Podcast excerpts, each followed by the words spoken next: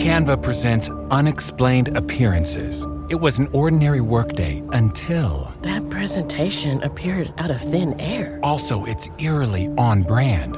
Wait, did that agenda just write itself? Words appear, making this unexplainable case. Unexplainable? It's Canva's AI tools. I can generate slides and words in seconds. Really? the real mystery is why I'm only learning this now. Canva.com, designed for work. Your body is unique. So, why would you settle for a weight loss plan that's one size fits all? Noom is the weight management program that takes into account your biology to build a custom plan just for you. Stay focused on what's important to you with Noom's psychology and biology based approach. Sign up for your trial today at Noom.com and check out Noom's first ever cookbook, The Noom Kitchen, for 100 healthy and delicious recipes to promote better living. Available to buy now wherever books are sold.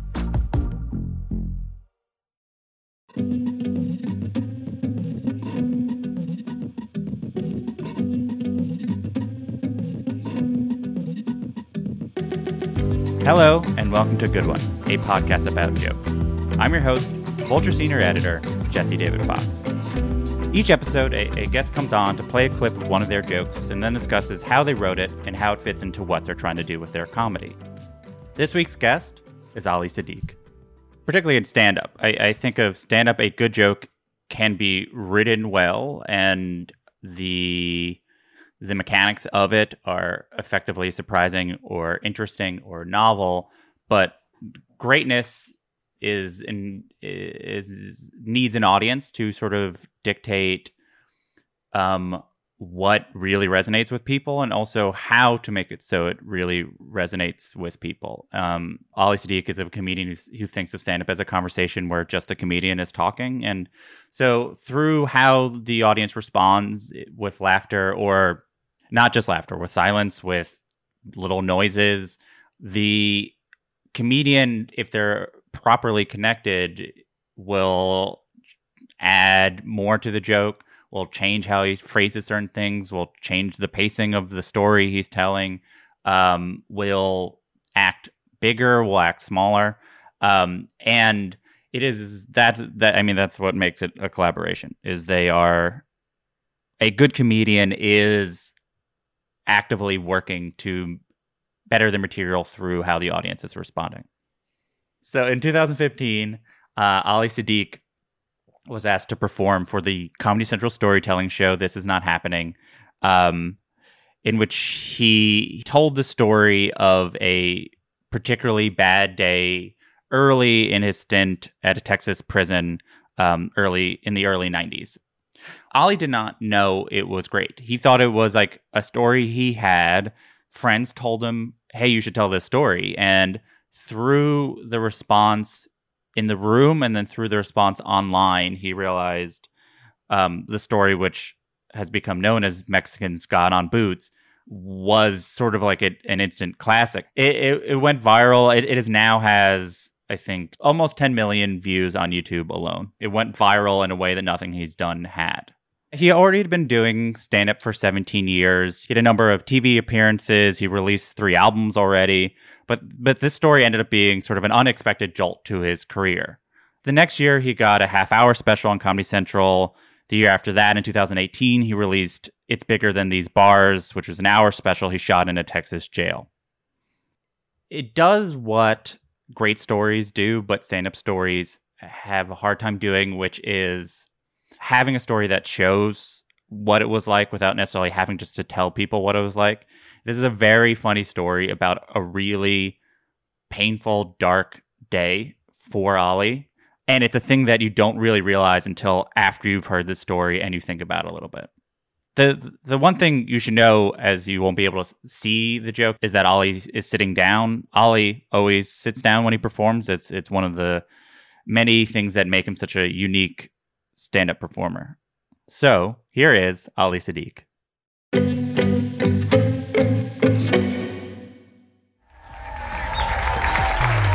My story is about prison danger, seeing that I look so menacing you know, and I'm black, so you know it's gonna be about crime.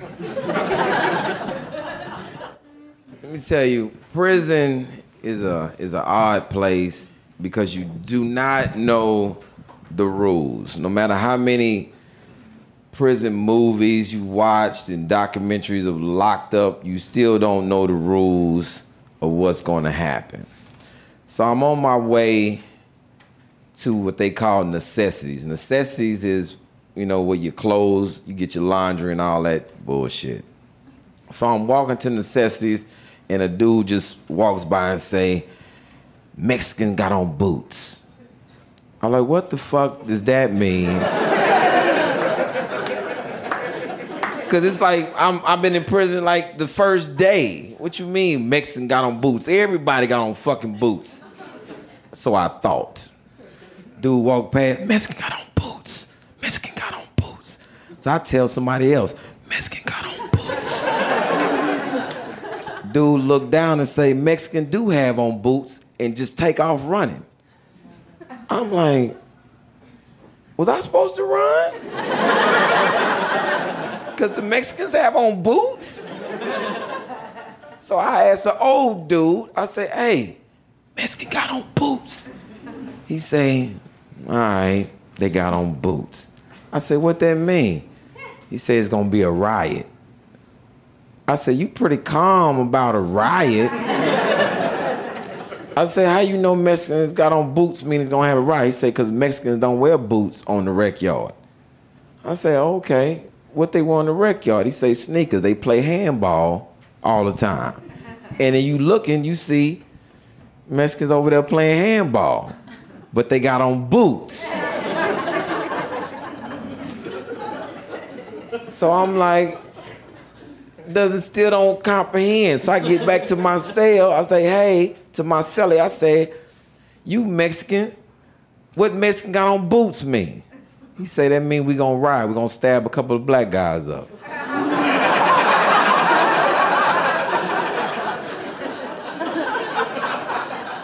and I asked this this when you in prison, you ask dumbass questions. I'm like, does the ride happen in here? like in this cell? Cause me and you just finished eating together. What you mad at me about? I don't know. But this when you learn that you stick with your race in prison, no matter what, you stick with your race. I don't know why I can't have a Mexican friend. He's in my cell. I don't know what the fuck is going on, but Mexican got on boots, and I gotta figure out what I'm supposed to do now.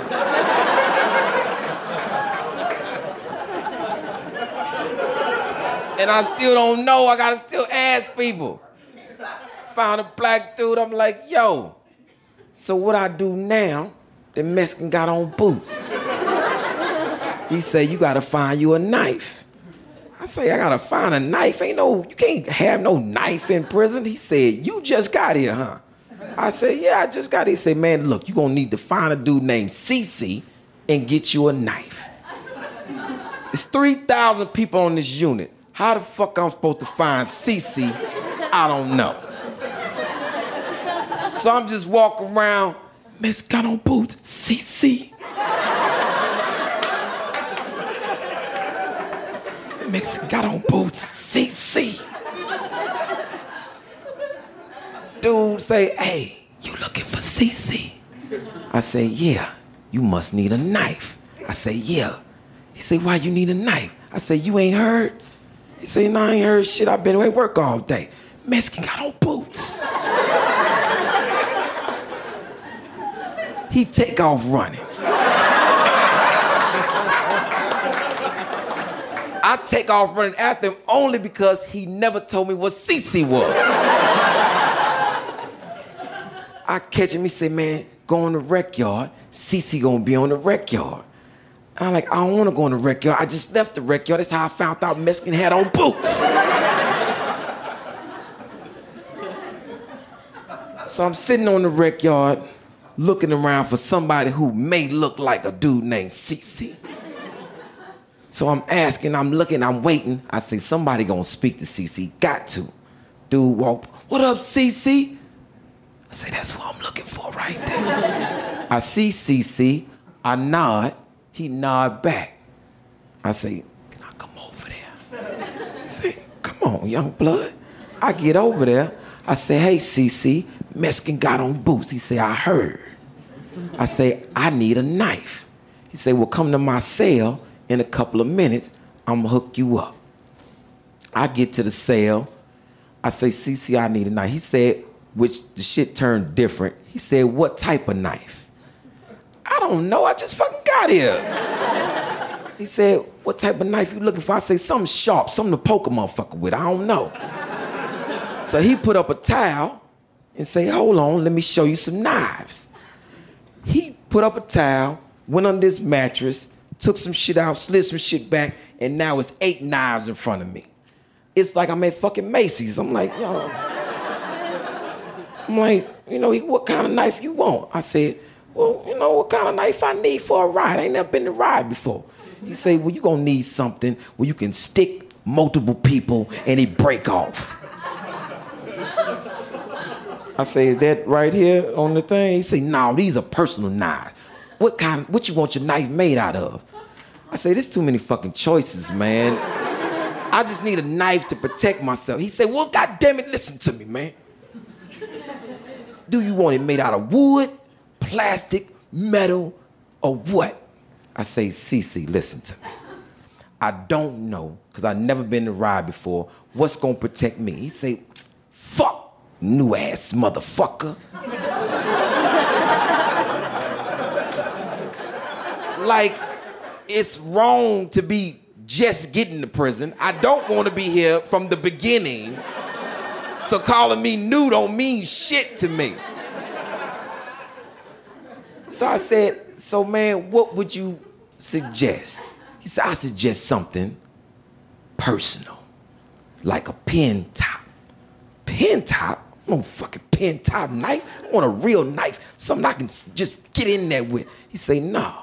What you get, pen top is a knife with a pen, but you push a nail through it and then you put the top on it and just have it in your pocket so we can walk around with it.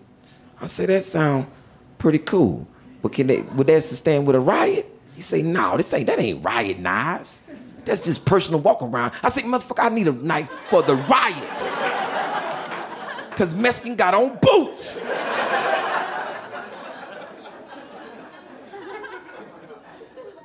I said, man, how much is a personal knife gonna cost me? Two bags of coffee. Come back a little later on the day. I say, what is the riot? Jump off before I get the knife. He say, that ain't my business. That's on you. I say, cool, CC. So I wait three or four hours, and I knew he was working on my knife because I was down the cell and I heard on the ground. I said, yeah, my knife gonna be sharp than a motherfucker. Cause I'm hearing it. I'm like, I'm hearing it. I'm like, yeah, I can't wait. And I'm practicing in my cell how I'm gonna use my knife. practicing my shit. So then this dude named Mitch say, hey, you getting you a knife? I say, yeah, CC working on my knife. He say, what kind of knife you get? I say, what the fuck is all the knife questions? I said, I got me a nice little knife. He say it's long, I can hit two, three people. He say, man, you need more than that. I say, what I need now? He say, you need to know about how to fight in a riot. I say, how you fighting a riot? He say, Mexican got on boots. This is the reason why they have on boots.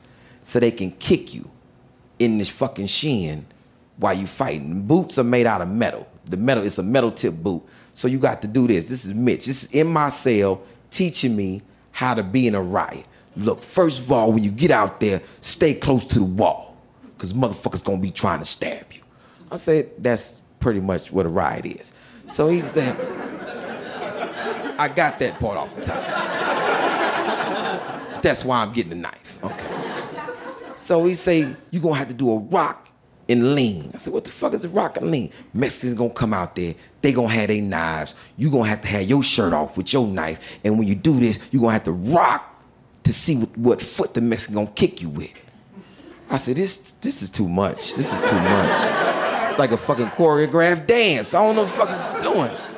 So I'm waiting to get my knife. I'm in there fake rocking, trying to see what foot gonna come up. How to do that? Well, You ain't in the fucking ride yet. I don't know, but I'm out there practicing. I go back to CC. I say, yo, CC, I gotta go to the rec yard. Shit look like it's finna get live. I need my knife. He say, man, I just sold your knife. I say, man, what the fuck, CC? You said it was a personal knife. For me, it cost two bags of coffee. Why it's not fucking personal no more? He say, man, it was personal. Then a dude came in with three bags of coffee, then it made it business. I say, so you sold my knife? He say, yeah, sold your knife. I say, the ride about to jump off. Hey, man, do what you can do. So, moral of the story, how I end up, I fucking get cut. Cause I ain't have fucking knife and I forgot the rock. I'm out there rocking with no knife. I've been practicing shit for two hours. Rock. I'm not getting kicked, but I'm getting cut. I got cut down my side from a Mexican who didn't even have on boots. So I'm here with Ali Siddiq. Thank you for joining me. Oh, thank you for having me very much. So I, would like to tell the story of you and, and this story and, and your history in comedy in chronological order. And so after hearing that story, which which is a bit of a snapshot of that day, I feel like people would be interested in hearing what the full day was like, so we can get a sense of what your actually eventually working with when you were going to talk about it on stage decades later. Can you, you know, you don't have to go in as much detail, but can you sort of walk me through the, the actual day where Mexicans got boots on sort of was generated? Not the not the making of, but the actual day where that that ride happened. Um, the day, um, I don't remember the exact date, but I was on this unit, um, Torres unit in Hondo, Texas um, not knowing that I was gonna actually ever tell this story to anyone outside of my my yeah. friends. Um, so the day started with a uh, altercation early on that day between two individuals that I had no knowledge of, mm-hmm. and I just got transferred to that unit. I was coming from a another unit, and I, I didn't really know, I wasn't familiar with how this particular unit operated at the time because this was like a um what they called a rock and roll unit. It's what mm-hmm. you know what where they they kind of always fighting. And I came from a more laid back kind of unit with they they actually shipped us over there, me and some older guys to kind of get the unit under control mm. as how um older inmates kind of give. That's that's how I was pretty much um subdued because I came from an older unit. I was fighting at first, and then old guys kind of talked me into like, "Hey, man, that's not how you want to do your time." So, yeah. um, so I get to this unit, and it it it felt like a little tension, you know, because this is one of those type of units, man, that they just they they looking for altercation. So something happened early that day and I happened to be going to get getting ready to go to necessities mm-hmm. and this guy was like, "Yo man, um I'm gonna walk with you because I don't know what's going on with these Mexicans. They um the, all of them got their boots on." Yeah. And I was like, oh, "Okay." And he, I said, "I don't need nobody to walk with me. I'm cool, fam." Um, so, so he's like, "Nah, man, I'm I'm trying to tell you something happening because the Mexicans on this particular unit, which is a it's it's a cross between because it's it's several Hispanic gangs hmm.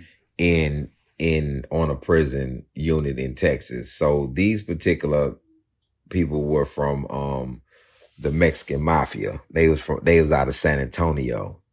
And so you have Texas Syndicate and RU and Mexico and Azteca and all these other different units. But these particular guys were from um, Mexican Mafia. And all of them, they usually would be playing handball mm-hmm. and, and they don't wear their boots to play handball. So the fact that they had their boots on kind of prompted people from that particular unit to, to notice something was happening and then getting the backstory about the altercation that happened earlier um, in the day. So I was getting ready to go to get my clothes, and this guy from another building, because I was on four building, this guy from another building said, "Hey man, um, had you heard?" And I was like, "Heard what?" He's like, the Mexican got them boots on. You know, just to put Yeah, you know, to put um in, in perspective, it was another black guy trying to give me a heads up that something something ain't right. Something's going something jumping off. So kind of watch your back and you and you walking out here by yourself. yeah, And I was like, I thought I was all right, even though somebody just told me, yo, I'm gonna walk with you. So we, everybody in twos or whatever. I, and I and I actually saw other people walking together, and I'm just like, I don't know nobody, so I'm cool. I'm, Yeah. I'm rolling by myself. And I, did, I at the time I just got there, so I didn't even know one of my dudes that I um had saw earlier in a on another unit named Mitch. Mitch was on the same block yeah. and I and I didn't even know because he hadn't been out of his cell. So end up going to necessities, and people was explaining other black dudes like, "Yo, man, you out here walking by yourself. The Mexicans catch you by yourself, it's gonna be a problem." I'm like, but what is? I don't even know what's going on. Yeah, so yeah. what is the problem? You know, I I've been on. I came to prison by myself, so I'm not accustomed to being with nobody else. He's like, "Nah, man, you got to partner up until we figure out when they gonna attack." You know, so when um I heard it was going down the rec yard, I I didn't I'm not gonna miss my rec because of no fight. Hmm. You know, that that ain't got nothing to do with me. That in my mind it don't have nothing to do with me. Yeah. But they like, nah, man, on this particular unit, it's like when it start, it's like black against Mexican. Like they don't care if you ain't got nothing to do with it or not. I'm like, well, that's that's dumb. Cause I didn't come from a place like Yeah, that. yeah. I came from a place that you that you would just attack, you know, the same person that you that you dealt with. I came from a unit that was kind of segregated with uh if you from Houston, you roll with people from Houston. If you from Dallas, you roll with Dallas. Uh and then even down segregated further than that, if you from the south side of Houston, Yeah. you roll with south side people. It's just like if you from the north side of the southwest. You know, I happen to be from the southwest of Houston. So when after coming from necessities, my celly was a Mexican guy. And I was like, yo, um, and he happened to be from San Antonio. Yeah. So I'm like, yo, man, I see your people got on boots. Um, what's that about? And he's like, oh man, it's gonna be gonna be a race ride. We're gonna stab up some black dudes. And I was like, so do the riot start in here so I can get it understood how I'm gonna approach this situation? And then like, so that's the lead up to how it but the, the, the day was longer than the 16 Yeah. minutes that I told. It's like, yo, man, after they after we were gassed, a lot of us was restrained, like they restrained the whole rec yard in these plastic ties. And it was people that was out there that wasn't even in the riot, that wasn't fighting, that wasn't doing anything. There was people bleeding that got cut. You know, I got cut um out there, but I was I was cool. Um and you just was the the worst thing was being hog tied on the ground Hmm.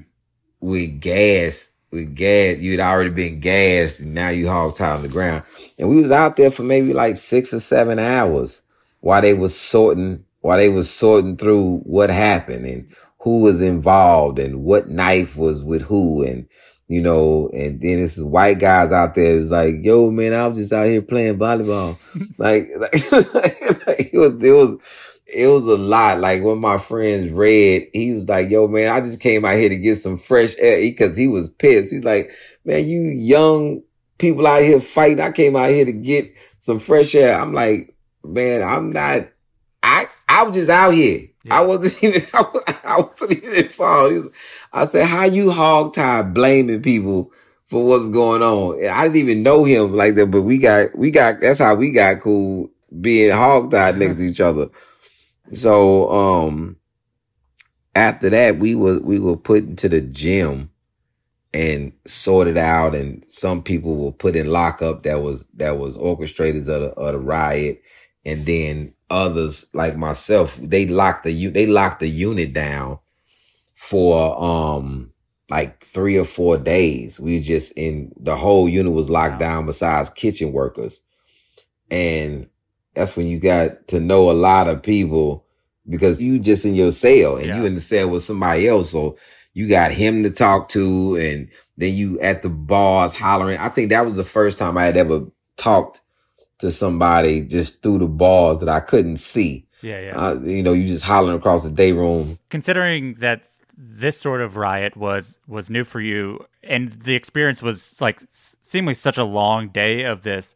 What what was the impact of this day on you, and how you thought about or approached the rest of your time in prison? my my thing was always to I, I didn't really get jovial until I went to a a maximum security. I went back to a maximum security prison.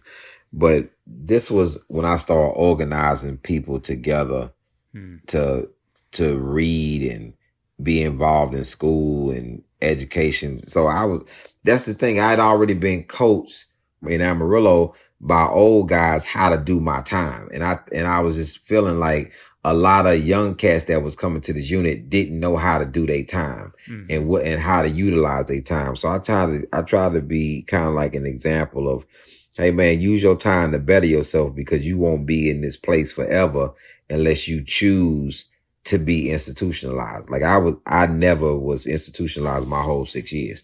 So I was just this just happened to be where I was staying.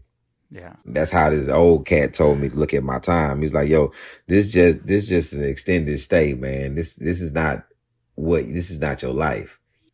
yeah. As you tell it, you started doing comedy in prison, and obviously there wasn't like open mics there. But can you share what that meant to, in a way, be doing comedy or finding your your your love of comedy there?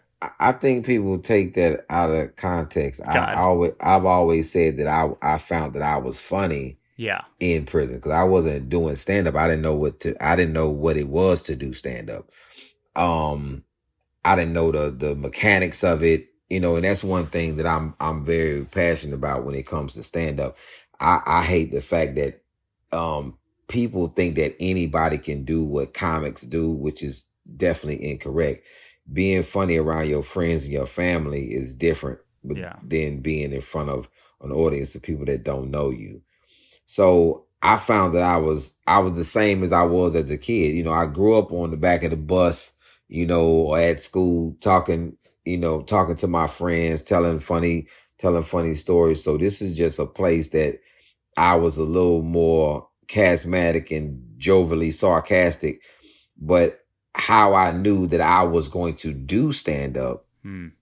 when I got out, that was gonna be the um the pursuit of you know the duration of my life was this this guy named Rick.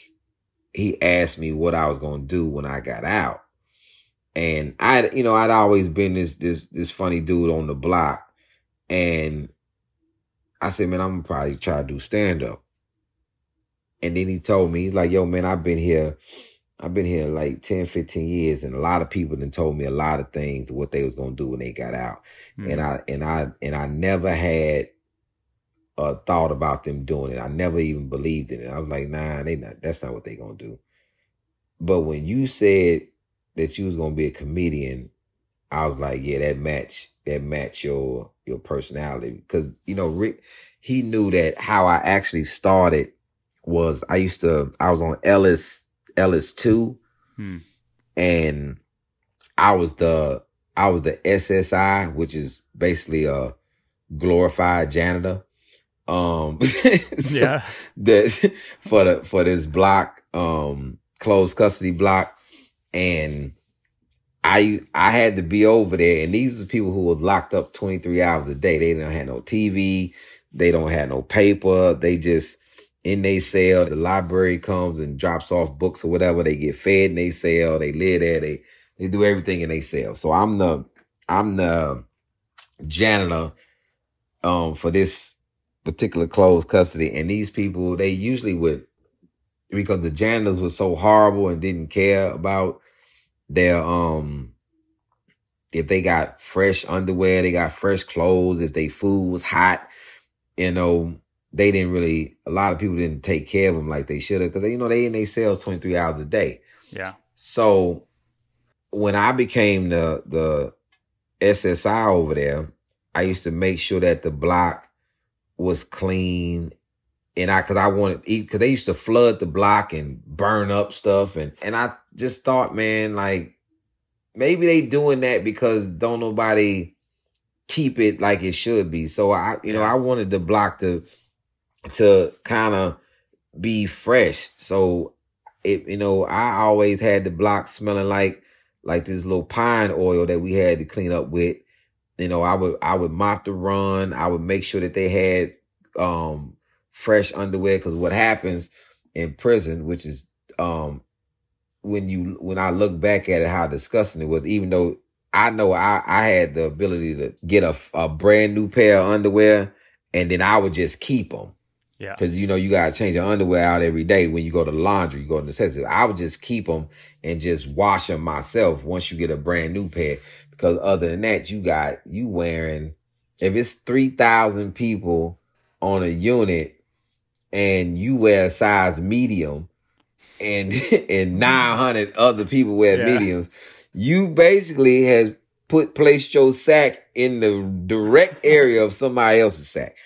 You know, so so um and then I had worked in the laundry before, so I knew how I knew how that operation went.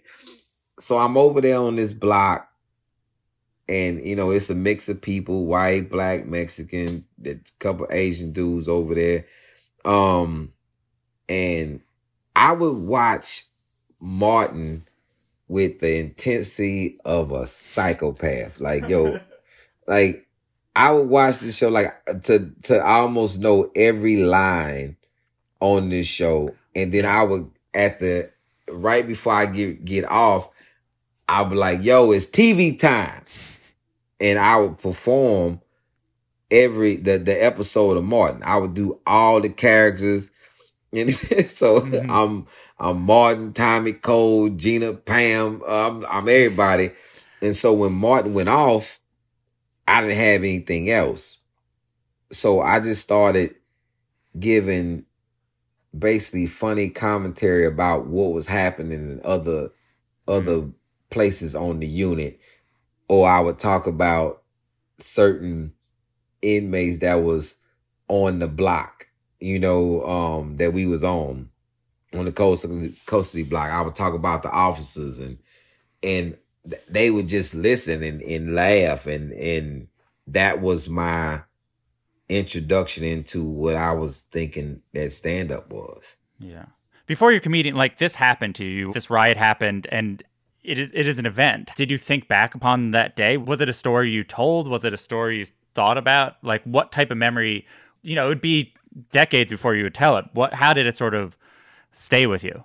it was it's because it's what happens. It's like like if if you learn how to ride a bike or you fell off a bike one day, you know when you fail.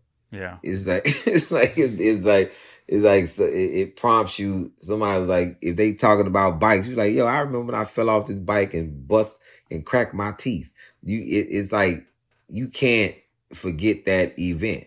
You know, it's mm. it's several more events that happened in in that six year span. I can't forget what it was like for those six years of my particular from 19 to 25 even if somebody brought up something was like yo um like like i i don't ever realize that i never saw um tupac or biggie smalls until somebody bring it up. It was like yo in 1996 i was like and i was like ah, i don't i wasn't out in 96 like you know so, so and then so you know it's like I know if somebody says something about the Million Man March, I know what I did on that particular day, and I know I was in prison, and I know exactly what I did. hmm I orchestrated a peaceful protest on Torres unit to where uh, all the all the black people that was on the unit, we didn't go to the we didn't go to the cafeteria, the, what they call the chow hall. We didn't go to the chow hall and eat breakfast, lunch, or dinner, which would cost the state uh, upwards of like a hundred thousand dollars for that particular day. Yeah. Um, Yeah. so I remember it, it's like Yeah. you know I can't forget the the first time I was hog tied on the ground for about eight hours. But would even outside of prison, would you be before you told on stage? Would you tell this story to friends of like what prison was like? Was it a thing that you you you told? You know, me and my friends would talk about stories, and Bill Bellamy was like, "Yo, man, you gonna have to eventually tell one of those stories." And DL used to tell me, "It's like, hey, man, the your career and the funniest you're to be is to be based upon how honest you want to mm. be you know and you have a unique story and in my mind i've been doing stand up for 17 years. You know i was on comic view and def jam and who's got i was on all this stuff. So i never thought to tell prison stories on stage because I didn't want to be this one trick pony where people thought that that's oh that's all that he have. And like yeah. like nah like I was doing stand up 17 years before I ever even told the prison ride story. And because of this is not happening, that was a platform that when I was invited to do the show and you can tell a true story and it does not have it's not punchy. You don't have to punch it up or none of that. It was um it was this thing where I was like, yo, I didn't know which story I was gonna tell. And then my man was like, yo, man, you gotta say that story about when you was in that damn riot. Yeah. You know, and that that's kind of where I, I went with it because it was a it was a story. I didn't think that it was too serious. You know, I know it had funny parts in it between me and Mitch and me and and I for for the longest I didn't know why people thought it was funny. I was just telling a true story based upon my time in prison. I like I didn't see it as a jovial story. You know, I saw it as a I'm glad I made it out. yeah, yeah. yeah. So, um, I think that's the that's the thing that was so what was so great about that show that comedians and uh, especially for myself got a chance to tell a story without having to punch it up and yeah. i i used to if i heard somebody's story and i felt like it was punched up i was like you know, it's kind of going mm-hmm. against what the the theme of the show was about, you know. Yeah. And some people's story was just funny in the in the in the naturalness of it. You know, like it's probably you you know, anybody can have something go on in their life and the naturalness of what happened is is hysterical. That's why when when Bert Kreischer was like trying to explain to me why yeah this story was so brilliant. I was like, I was like, I didn't get it. I was like, it's just a story. He's like, no, it's the way that you're presenting it, you know. And I was like, oh. I think he, listening to that in particular, he tapped into you capture sort of you as an older person thinking back of what you were like when it was happening, right? So you you you have both you in the present being like, it's crazy how naive I was, and you in the so you sort of bounce back and forth. But when you're you're telling that story, and you're yourself in the moment, you're there's like a, a real innocence to you, and you're like, can you believe this guy was so new to prison and he was acting this way, and now we all know. Before this is not happening, especially if you listen to your first few albums, you see you're transitioning to becoming more of a storyteller in general in, in your act. What caused that transition? What um, what did you look to when you were thinking about like maybe I can start doing storytelling? Were there influences? You know, what made that shift? You know, even by your your by Enjoy Your Life, which is your third album, you're you're you had a lot of stories on that one.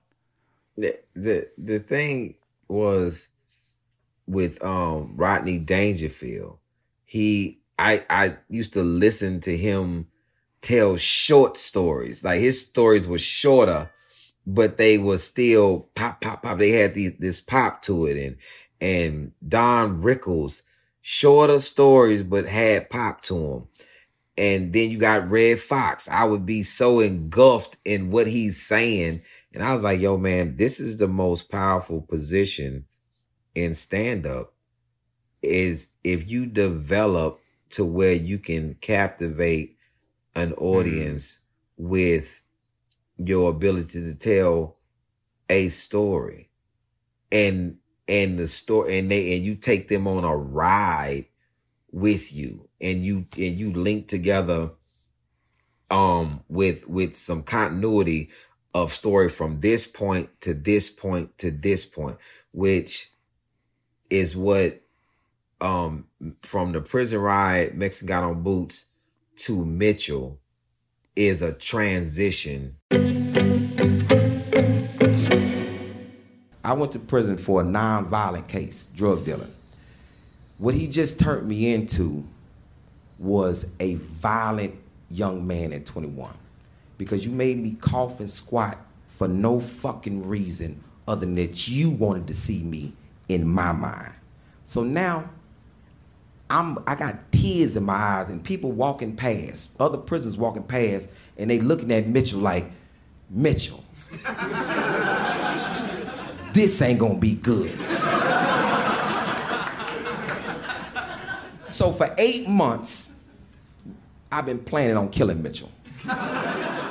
you know, I was to the point where I could transition from being 19 to now I'm 22, 23 years old and I'm in a different I'm in a different headspace and I've been here and the key to even telling these stories in conjunction to each other is to show the shift in mentality hmm. from one being a non-violent offender coming into this place of violence and being to shift to being a very formidable respected, violent, not intentionally violent, but you push me to being violent because you trying to be disrespectful. Hmm. And knowing that this is a this is now you have a, a 22 23 year old man who actually knows himself 100% and what he gonna stand for and what he not gonna stand for you know what i'm saying and to understand that i don't see consequences anymore because I whatever comes, I can accept the consequences. You know, from being young and jovial with the whole intention of like, ah, I'm gonna just make it through this, mm. da da da, and I don't do too much. You know, you can't run over me, but I'm I'm just trying to keep my nose clean to stay out to so I can get out to I don't give a damn. You not gonna run. You not gonna run over me, and whatever it take to let you understand that that's what it's gonna be. Yeah. You know. So. yeah. No.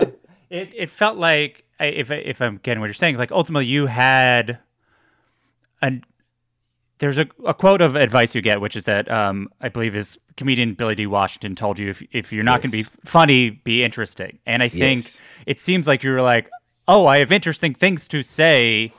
And it's okay if there's a time where it's interesting, where that transition is not necessarily funny, but that transition is compelling and you and stories allowed you to show both sides of it.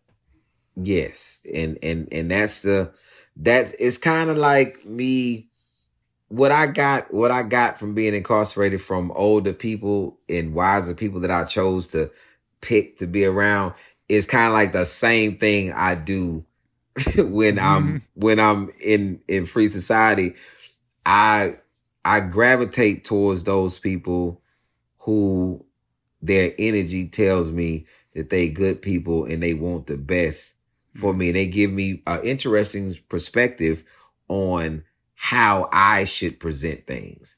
You know, without and it's very hard to find people that don't have conflict of interest or malice for you. They just want to see you do your absolute best and they and they'll push you to do your best with uh, very unapologetically. Yo, I'm gonna tell you this.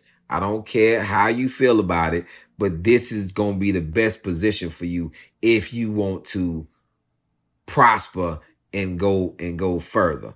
So man, that that one, I'm very I'm very impressed that you have done your research on me because because sometimes the interviews are not are not you like.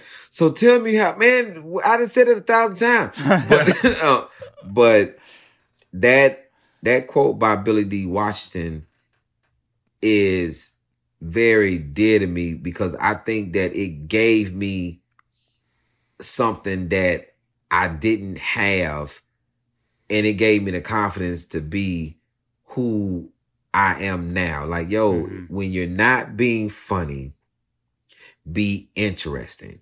So when you do a you do a 55 minute set and then at the end you decide to talk about food deserts Hmm. you know, which is not the the lightest of topic and you understand how you can get a get rid of food deserts and this, that, and the third, and you you leave with that because in your mind, I've made you laugh for 55 minutes. Yeah. I'm taking five minutes to give you some other type of food other than laughter. And I don't and I don't need the I don't need to walk off to the raw or whatever. And Yeah. so that gives me an advantage over the audience when it comes to being a stand. I'm not fearful if you if you didn't laugh at the end, or I'm not fearful if you don't laugh when I first come out because I decide I want to do something very intricate that you have to listen to Hmm. or I want to stop in the middle of my set and say, let's talk about diabetes. You know, no, and you know, that's the, the beauty of being able to, um, tell a story and, you know, and be vulnerable on stage. And I think people like listening to me because I'm not the hero all the time. I some some of these stories I lose in. Some Yeah. of these stories I look I look terrible. Like the, I have a new album getting ready to come out, and it's a story about when I decided I wanted to try to talk to Lil Kim. because she said I, I read her interview. She said she like regular dudes, and I was like, I'm I'm regular, and and it just didn't go. It didn't go yeah. like like I like I envisioned it. You know? We'll be right back with more Ali Siddiq. Canva presents stories to keep you up at night. It was an ordinary workday until The Singapore presentation is at 3 a.m. the office was shocked. That's when we sleep. Maya made it less scary with Canva. I'll just record my presentation so Singapore can watch it anytime. Record and present anytime with Canva presentations at canva.com. Designed for work. Most weight loss programs focus on restriction and inflexible routine, which is why most diets fail. But Noom isn't a diet. It's a weight management program that uses psychology and biology to help you develop healthy, sustainable habits. Noom believes that weight loss starts with the brain, and their daily lessons are tailored to help users understand the science behind food cravings and eating choices. Whether you want to lose weight, increase physical activity, meet a health goal, or simply change the way you think about food, Noom can help you build healthy habits while still enjoying your favorite foods. Stay focused on what's important to you with Noom's psychology and biology based approach. Sign up for your trial today at Noom.com and check out Noom's first ever cookbook, The Noom Kitchen, for 100 healthy and delicious recipes to promote better living. Available to buy now wherever books are sold.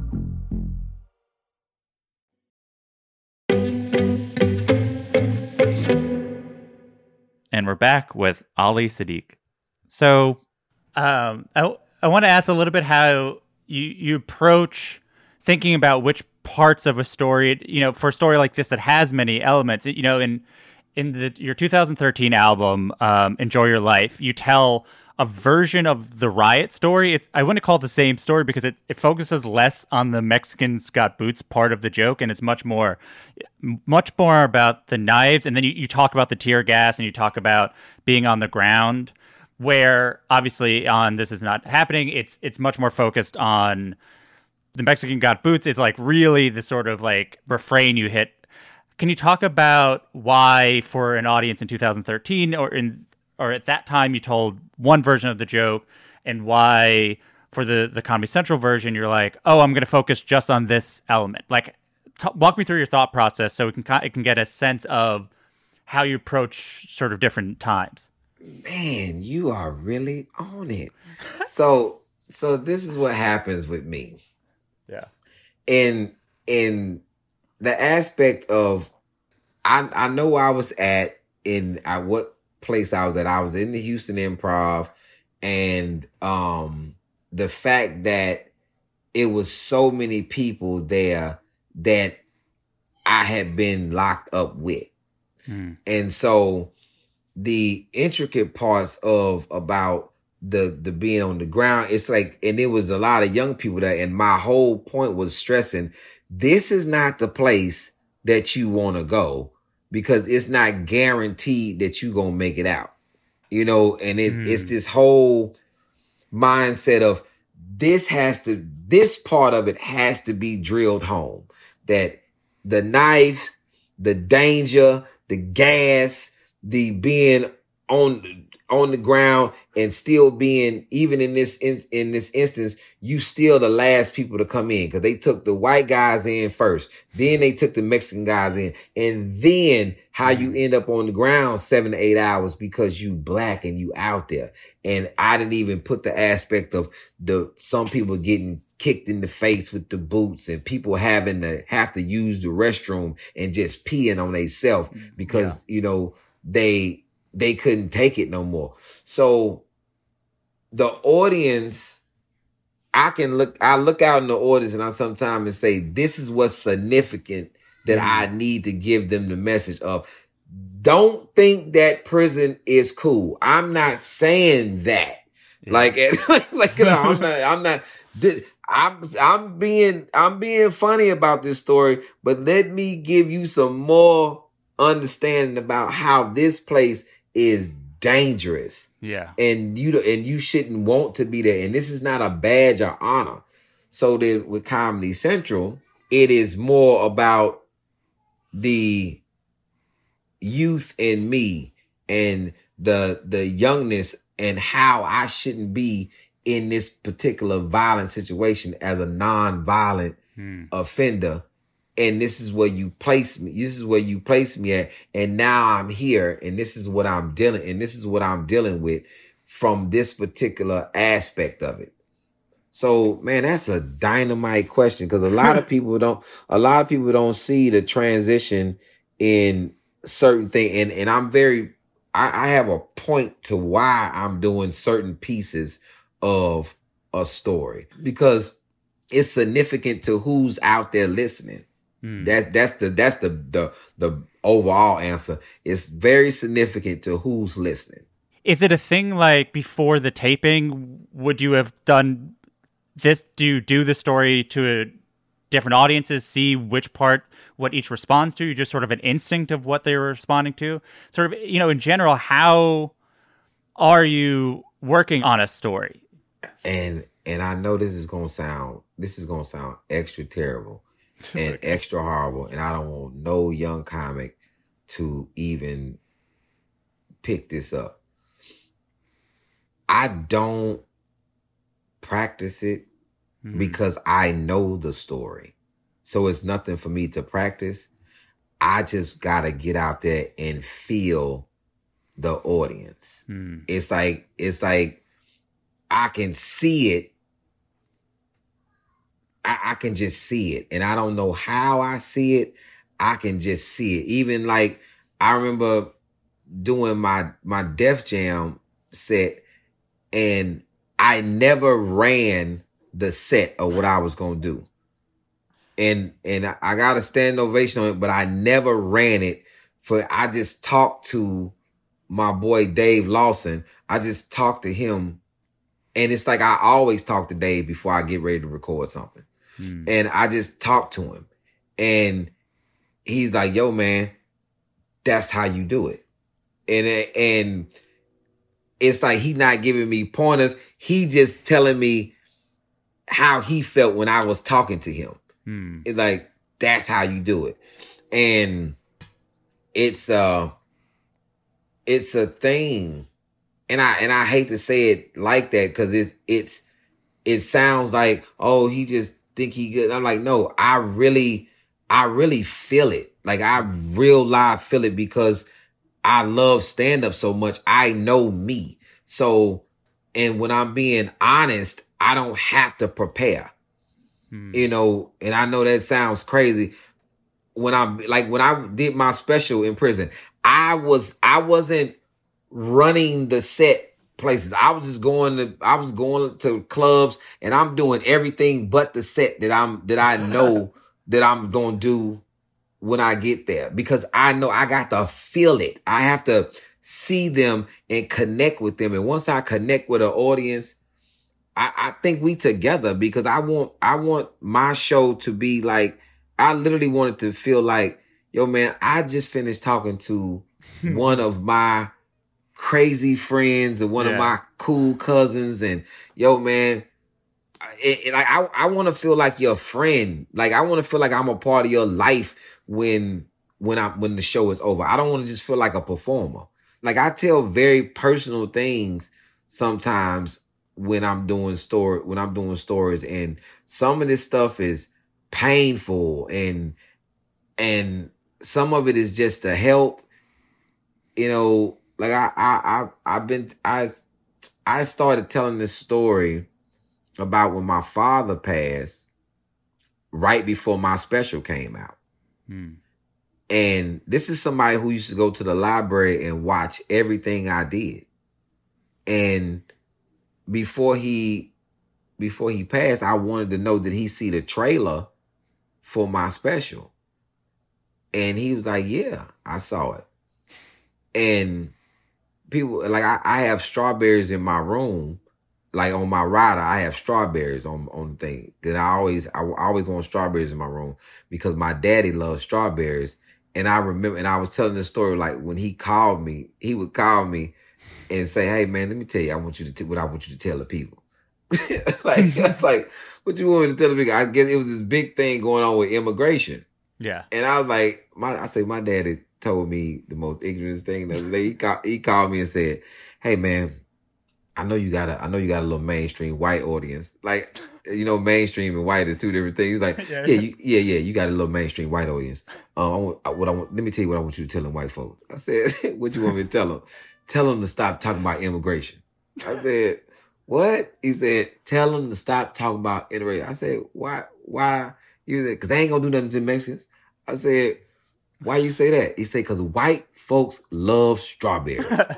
I said, "What does that got to do with immigration?" He said, "They love them, but they ain't gonna go pick them." And I mm-hmm. said, "Man, get off my phone." It's like, it's like, but then I thought about it, and like, he's correct, but and I like, I always have strawberries in my room because he loved them, and he was, he was this this person that was a a empty part of my life, but yet a full part of my life. Mm. And that don't and that seems like it doesn't make sense because I I felt empty when he wasn't around. You know, when you know he left at three, he came back around ten. I stayed with him for two years, and he was gone again, and we didn't speak for for a while.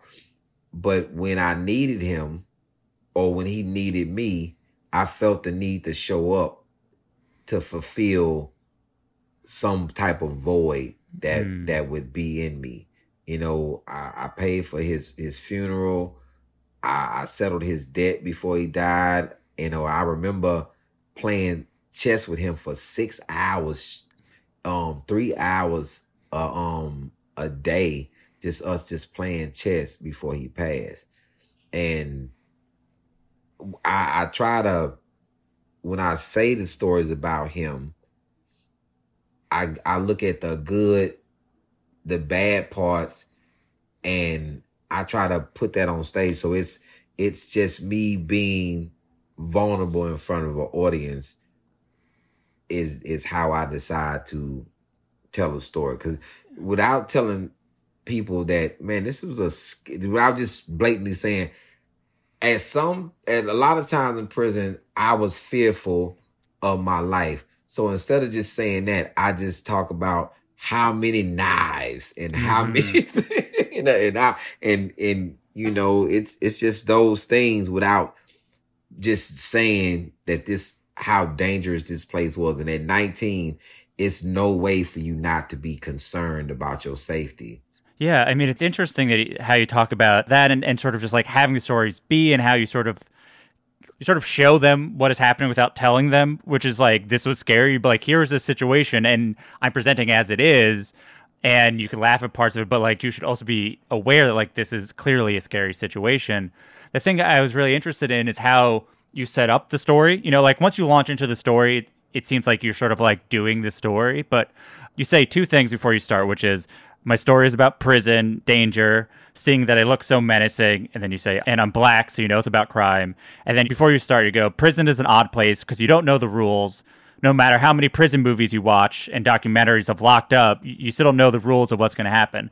Well, why start with that before you get into the story? What does that prime the audience to know what the story is about?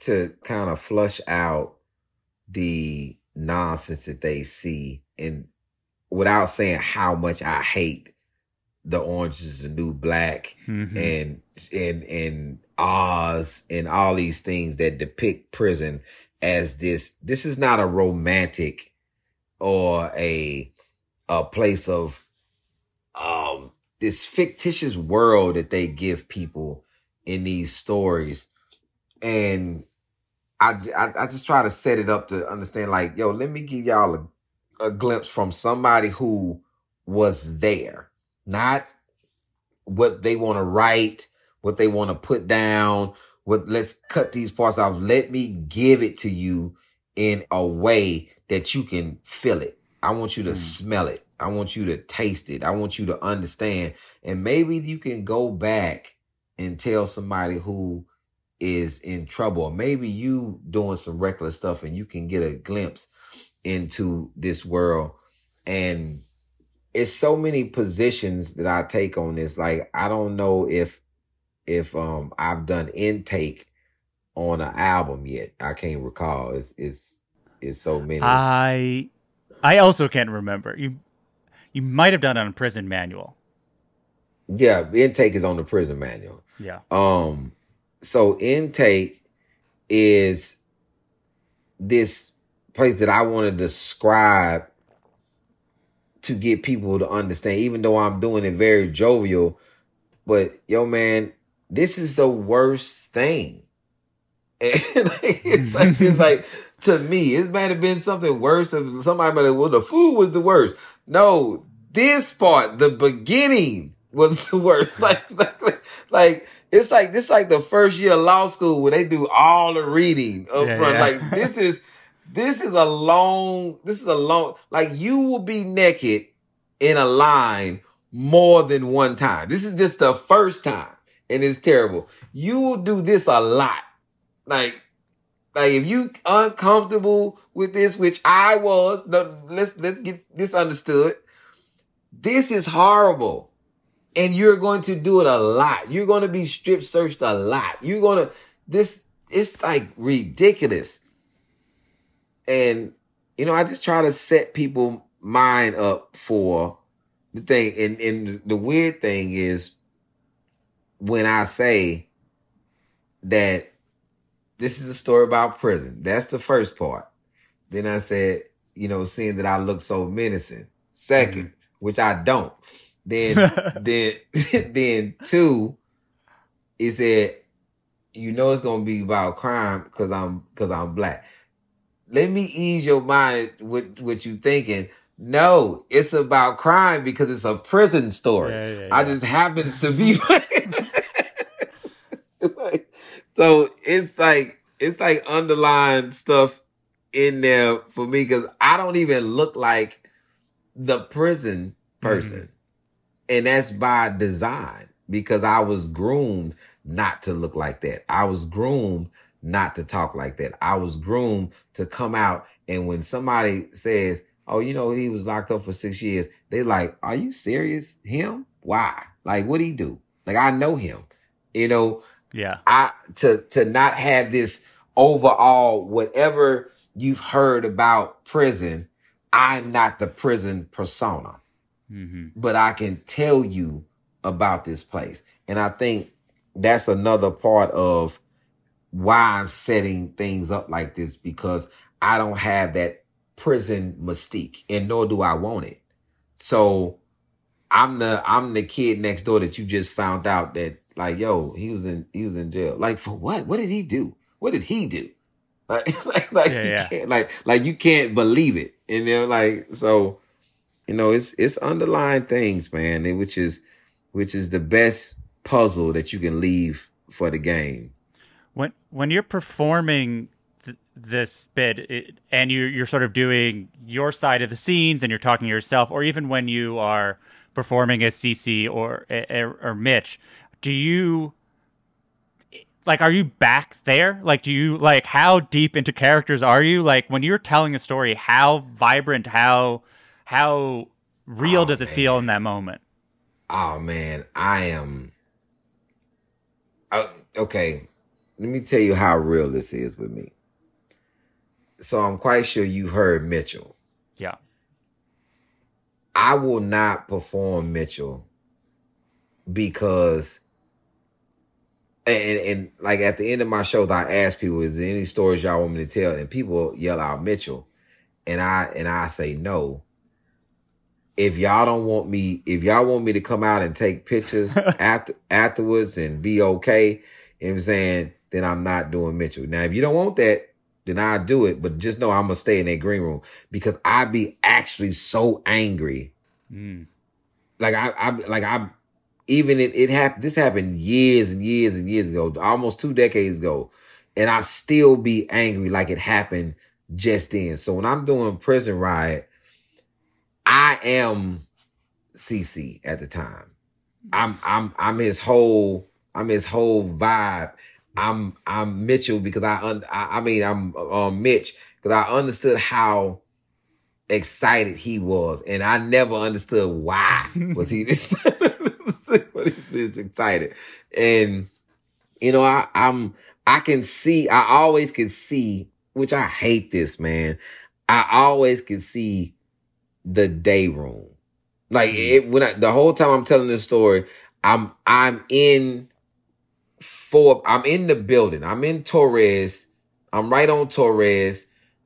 I'm in the day room. I see Champ on the table. I see people watching TV. Mitch at my cell. Mexican dudes along the top of the run. People in the shower. The control booth. The on the two officers. The officer walking around doing doing um random checks, and I see Cece working on this cell, and it is not. I can I can see the whole thing, Yeah. and I know I was um on the rec yard. I know where I was tied down. I knew, you know, it's just I can see this whole vibe of this place.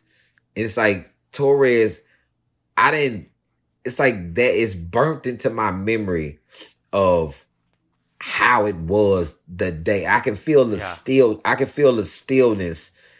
And I definitely see when I saw when it un- started to unfold. And I when I first heard the first, la, la, la, I'm like, what is that, yo? And that's when I'm like, oh snap, this shit is real. Mm. Like Yeah. yo, where are they coming from? Like, why is it so many of them? Who they are very organized. This is a, they had a strategy. It's like, and it's like I can see this whole rec yard just blow up with people fighting and getting stabbed and just and then I can see the gas, the canisters coming across the, the over the gate. But that that you'll you'll never forget that that screaming. And like, yo, man, this is like an attack call. And you you it's so vivid. It's so vivid, man. Like how much how fast it was, but how long it was. Like it it started so fast. Mm. And hmm. then it it and it ended it was no longer than 10 minutes. But it's that's a very long time. That's three rounds of boxing. This yeah. you know, it's, it's, it's like, you know, in a break, it's like, and you, it was, it was light outside when I, when I first got tied on the ground. It was dark when I first walked into the gym where they was processing us. It was dark. It was light, then it was dark. And it was man it's it's um it's crazy to sit in the pocket of that story and know that you seeing it and know that you feeling it and you seeing people get kicked in the head my man um too shorty 40 got kicked in his head like he was like it looked like he needed plastic surgery after that eh, when they Mm. brought him back on the block and you seeing people go down and you hearing this this this this popping of people's skin. You know, it's this it's this burst that you hear when somebody gets stabbed. This is this is it sounds like the like it's like a it's like it's deep and when you you you actually feel like you in the old times where people would be out there fighting with butcher knives and like you can't believe that you in this space of hand to hand combat. Like this is this is like this is real savage. Hmm. Like this is not no oh I'm it's a fist fight and it's boxing and you take a round and I take a this is savage and you actually feel in your mind that you have to survive this. You have to. Like like I'm not going to be the person left on the field out here. And that's how you that's how you see it. And I be in it even though I'm being cavalier about it. Yeah. But I I didn't want to be I know I didn't want to be left on the field. Yeah, it, it, it's interesting because all of this information is not in this 11 minute story or whatever. But you, the reason I asked the question is like, there's clearly, it's it's like a character, it's like an actor who does like a like a bunch of pages of like backstory to a character that only has like one scene.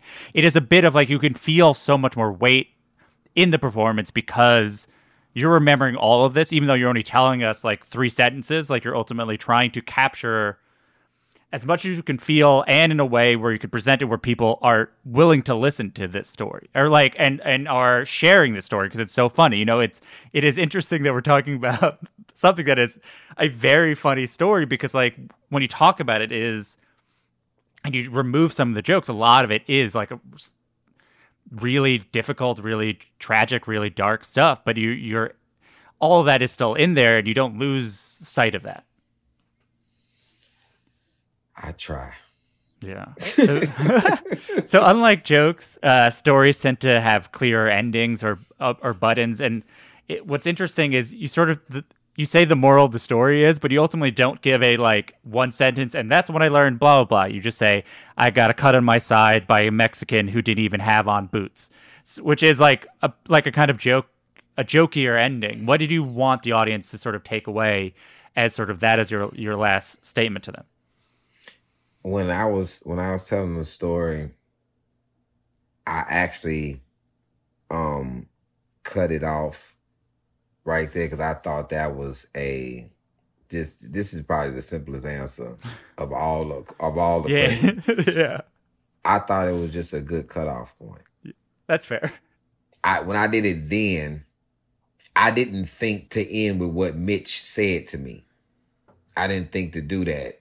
And now I think to do it. So it it makes the story different because now I say I got I got cut by a Mexican who didn't even have on boots. And so I said, I I don't say it like that. I say I got cut and I turned right to Mitch and I said, he didn't even have on boots. And Mitch said, they sneaky like that sometimes. so, so I ended like that now, but at the time it was just like a good point of reference Yeah. to stop at. Like they it, it goes back to really that they had on boots and it it had that can't be the only sign that is something about to happen because this kid right here didn't even have on no boots.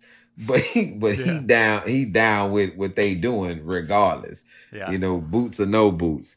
So It's also like, yeah, it's like a story as you presented about how you don't even know what the rules are. And then you learn one rule, which is like when Mexicans have boots on, that means they're going to riot. And at the end, you're like, oh, even that rule has Yeah. not, not a rule. it, none of these rules, are, none, none of this makes sense because he doesn't have Yeah. on boots. Like, like so, Yeah. you know. Considering how long you waited to talk about prison on stage, you know, what was the reaction to this story and, and what was your reaction to that reaction?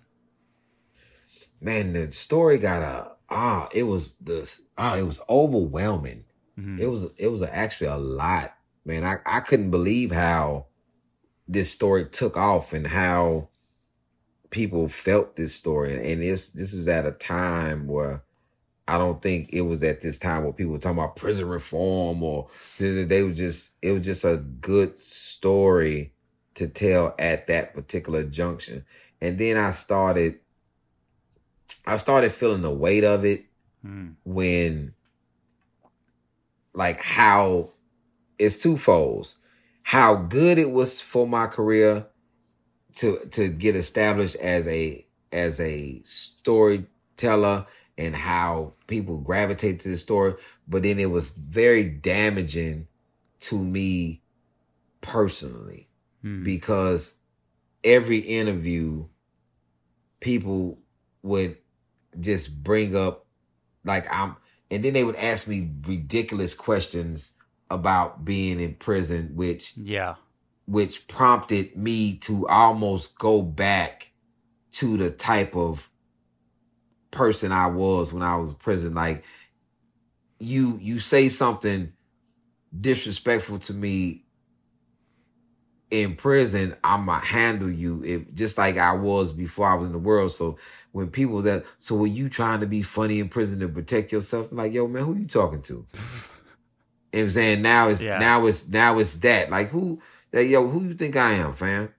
Like what you think? I'm what, you trying to judge me based upon some shit that you heard of in a movie that Richard Pryor was supposed to have done and he never been to prison? Like, Yeah. yo, it, it started giving me this attitude to where I never I didn't want to even talk about it no more because this is the reason I didn't do it 17 years prior. And now I'm like, see, this is why I don't do this this um type of material because Yeah. people start to think that's what you are. You know, just like when I was doing NBC's Bring the Funny, some uh, this guy wrote this article about ex convict makes it to the finals of NBC Funny, and I was like, "Yo, what they got to do Yeah. with what I'm doing now?" And it's like, "Yo, if I would have never told this story, if I would have told another story, would I be in this position? Either way, would I be in the in as seen as I am now, or would I be, you know, still trying to come up in the comedy game? You know, it's it's a it's a fold, and then it took me back to having to have to get myself under control based on the advice of, you know, advice that I got from people. Like, yo, mm-hmm. man, this is not who you are.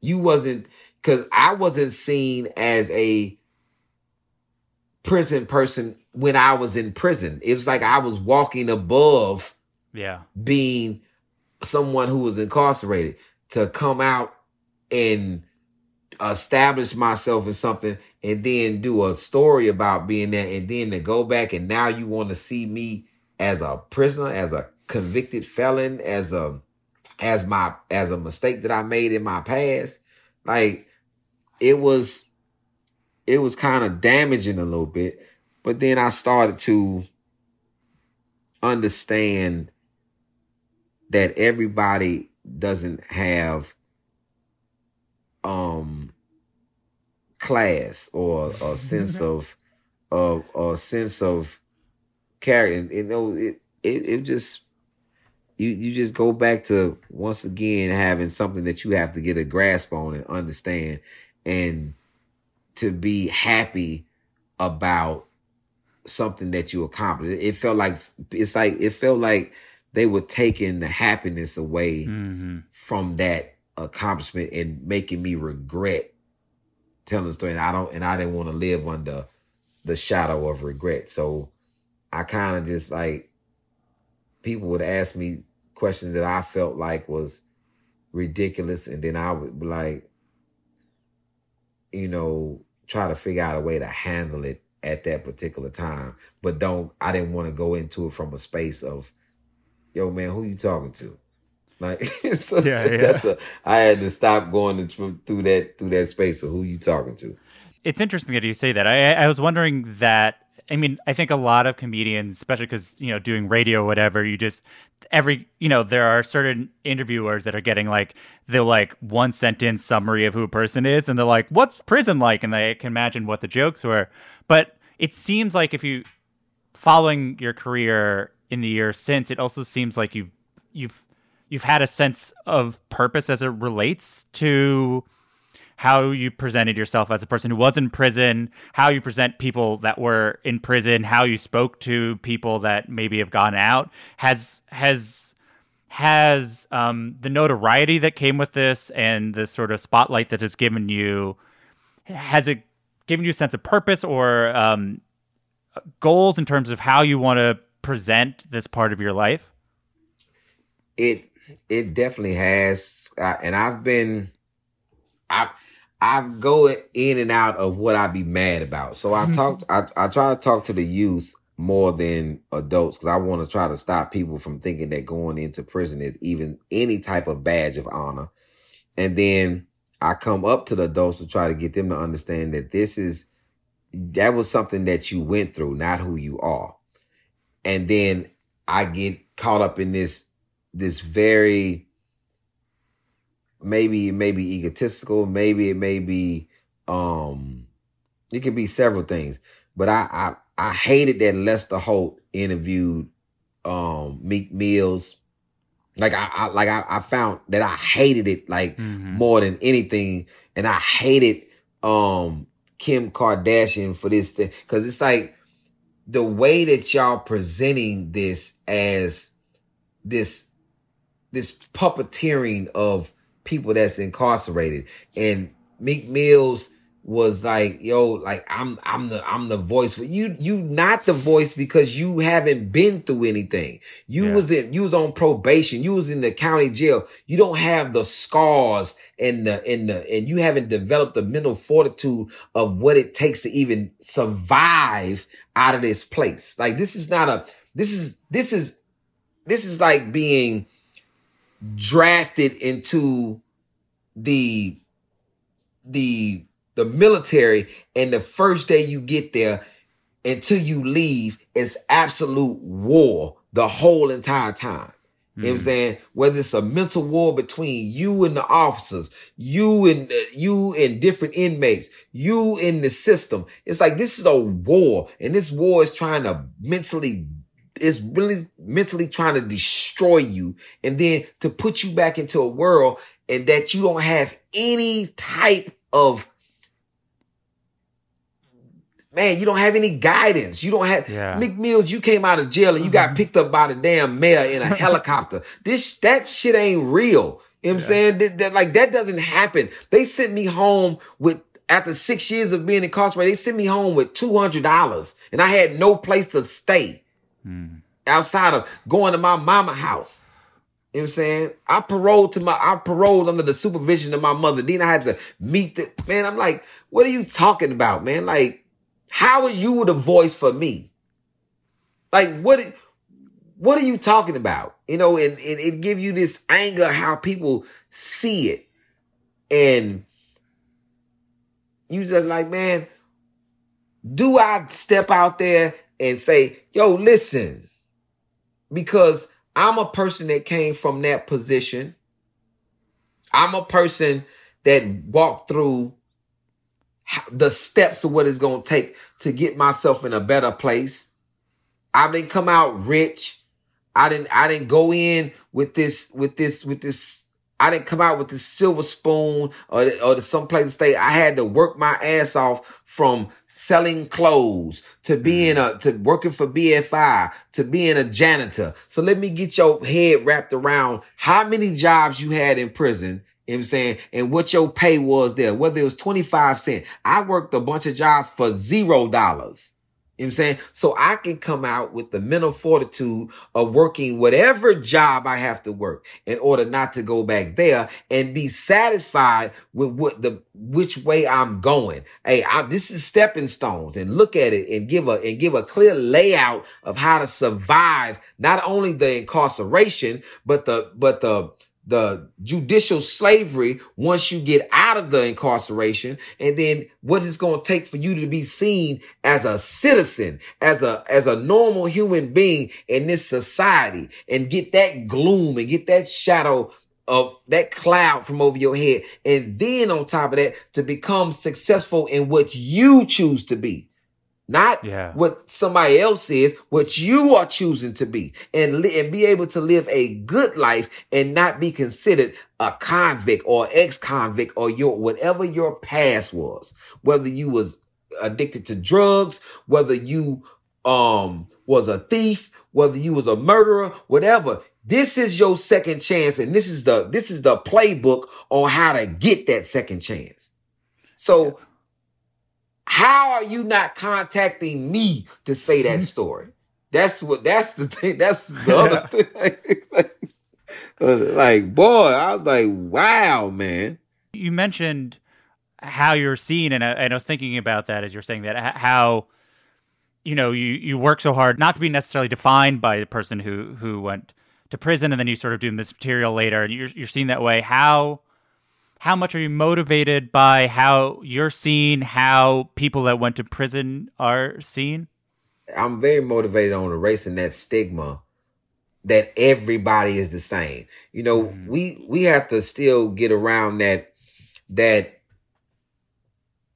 like I sometimes I won't use certain words if I'm in a conversation with somebody who I can already see has this this mental block of what prison is supposed to be. I'm not the big word using dude that don't know the definition of the words and using the words wrong. So brother, I conjugate with the like what that character that that um Damon Damon Wayans did on on In Living Color. That's still how people see prisoners. You know, odd. And you can tell me if I'm right on this. That permeates in people's mind way more than Eddie Murphy in 48 hours. Hmm, that's interesting. Yeah. Eddie Murphy in 48 hours was a was a comedy that was in a suit that was waiting on that that helped solve a crime, got out. He's not people don't think when you think about prisons, that never comes up. What comes up is see when you defecate, I mean disseminate, I mean like, like, Yeah. like, it's like what you still have something to look over. You you you know it, it, it's like me and Tim Allen are viewed different Yes, I would say that's true. with the same case delivery of a controlled substance And yet, why? Yeah. The same exact case me and Tim Allen are viewed different nobody even asked Tim Allen about prison time Yeah. No, yeah, no one asks him how does it feel to represent people who are in prison. N- not at all I, I think of two things. One, it, it when you talk about that way, it it shows why being in the story and feeling it and making sure you're capturing the people you tell correctly, and you always use their names and you want to like give them the dignity of being who they are to explain that like you're not everyone who was in prison, everyone wasn't you. Um, has what has it meant to be able to do this? Ha- has as you've gotten more control over being able to talk about prison on your own terms, you you, you did Um, you talked about it in your Comedy Central special. You then put another album about it. Has doing this material helped you? Has it given you peace of mind? Has it helped you process what was clearly a traumatic time? Has has you know like how has your comedy served you?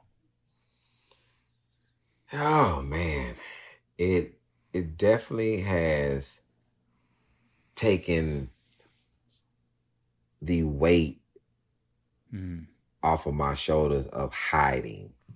When you get out of prison, you because you still have parole and somebody could say something and get you locked back up, you hide a lot. You you hide in plain sight. You know, you don't you try to you try to be very elusive and not be seen as much as you should and it now it's just giving me this opportunity to to for people to know my my disposition and know how I am with certain things and why why I think the way that I think and and and I and I use it and I use it when I'm talking to people about how to protect themselves in this society whether Mhm. it's a whether it's women coming home at night or how they should what they should have in their possession or how they should defend themselves and and knowing that uh, a large amount of violent crimes happen against women. So I'm very protective and I, and I and I try to explain to people if you've never sat down and talked to a molester or a rapist or these people who have these mental sicknesses you have to kind of listen to me because I was there with them, you know, and it and and try to utilize what I've been through to help people from a, the position of I was there, you Mm. know. so it and you know and to tell people who may be doing wrong things, hey man, this is what you in for and I'm not going on what I heard. I'm going on what I've done. You know, and it's helped me. It's helped me a lot to be able to to pay back some of my debt to society, and and it's not. I, I still think that I owe society something Mm. you know and just that realization of just knowing that you you took something away in society you damage your neighborhood so you kind of owe your neighborhood something you know you owe, owe them better representation of a decent human being and I, that's what i try i try to do with my comedy i think is is giving me that lane Yeah. in order to kind of pay back some of my debt, my moral debt to society. Now, five years or so after the story came out, like this is, it has become a signature bit for you. You know, people are requesting it. Comedians, no matter how great they are, only have so many of those for whatever reason. Some never. Some great comedians just are good, but no one like will name. Oh, this is the one thing. You know, I think you have some T-shirts that say it. You know, how do you feel about that now that Mexicans got on boots became the sort of signature bit for you? Man, that ironically, I just discussed this with a person, and I'm being very honest about this, how I feel about myself.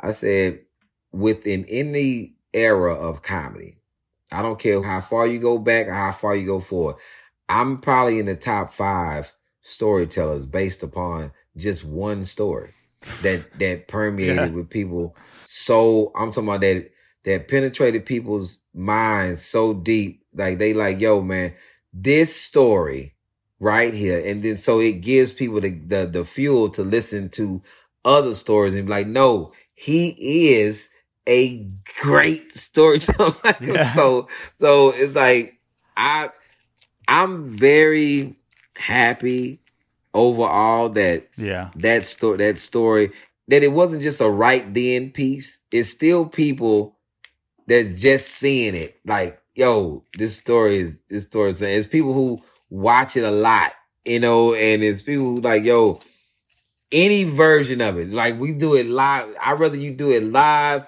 or I, I want to see it like, yo, this is the thing that I show people. And for something to still be five years out, people still say it as a signature line, like, yo, man, Mexican got on boots. You know, like, like I, I, it's not a day I go on Instagram live and somebody don't type that on there. What's up, Mexican got on boots? Like, like, so I, um, I'm very pleased, man. I'm, I really am with, with that, with the success of that story.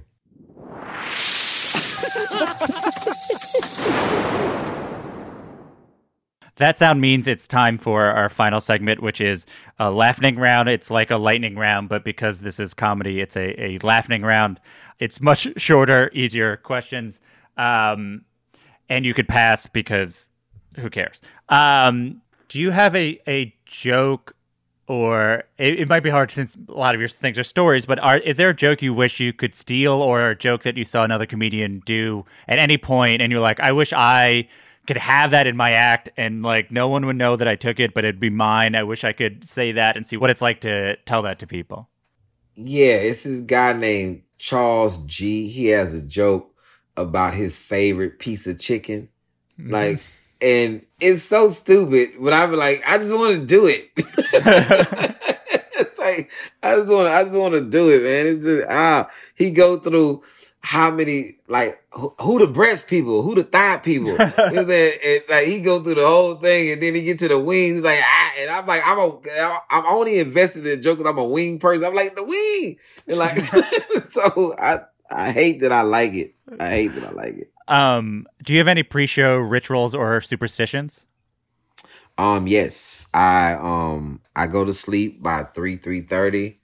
Um, I do not eat after um three o'clock, and I'm I'm like I must go to sleep, and I have to have on a watch. Mm. Like I it, it's I have to. It's like I would I will refuse to go on stage if I do not have on a watch. I borrow somebody's watch. I if I leave my watch, so I have I carry at least three or four watches with me just in case. But yeah. What what what is it about watches? Cuz it's about timing. Yeah. Like I'm I'm I'm I'm not late to anything because I'm a comic and everything with with comedy is about timing. Even with storytelling, it's about timing. So I have to have one to watch even though I don't look at it. I just have it has to be there. Um, do you have any unexpected influences, influences that people would be like, oh, I didn't see that. It, it might not even be comedic influences, just sort of unusual influences, but you feel like are a big, big part of your comedy? Yeah. Um, I, my, my, my friends, man, I, this guy, this guy named Papa Doc and this guy named Phil are huge influences on me. And Phil's a little bit younger than me. Papa Doc is older than me. And they, they keep me very grounded and, um, and, and they challenge me a lot. So mm.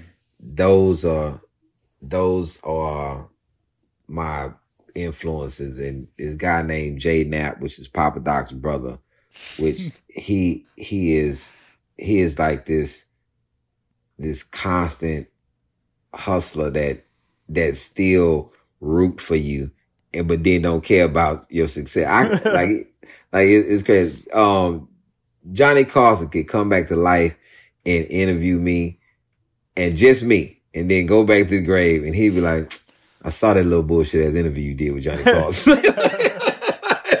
so, you know, it's like yeah, me being who I am doesn't mean anything to him and it's very inspiring. Do you have a, a joke that that has never worked or, or rarely works that you tried over and over again that you think is funny, but you can't get an audience to laugh at? Maybe you've given it up, but you're like, you're going to go to your grave being like, that was funny. Those people were wrong. Nope, don't have that. I, I, I wish I did, but I, I, I, I generally, I generally have, have forced people.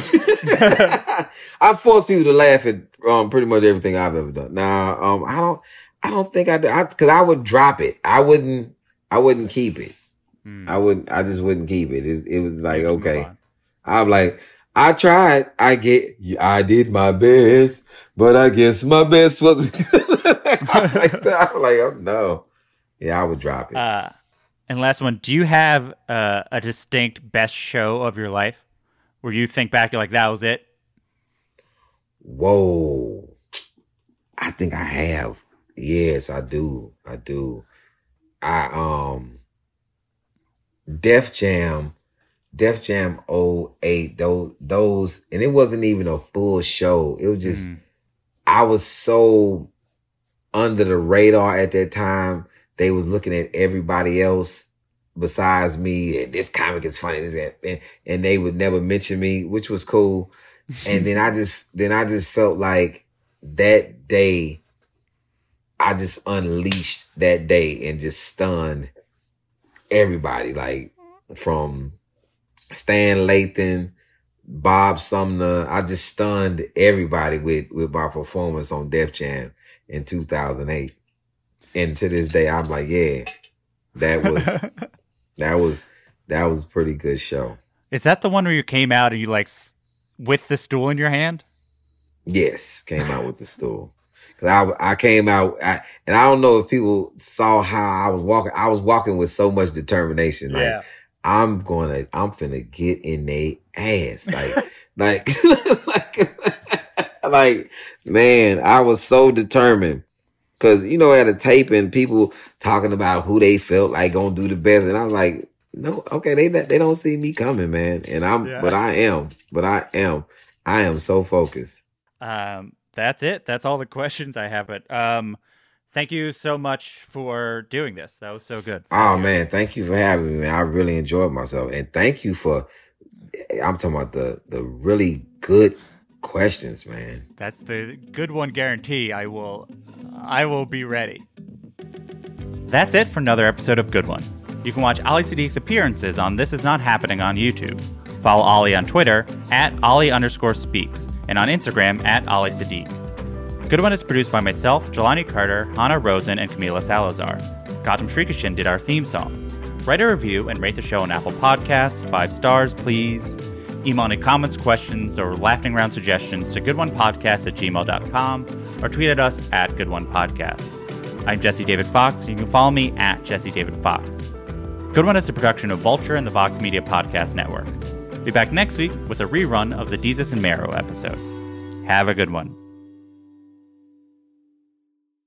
Canva presents unexplained appearances. It was an ordinary workday until. That presentation appeared out of thin air. Also, it's eerily on brand.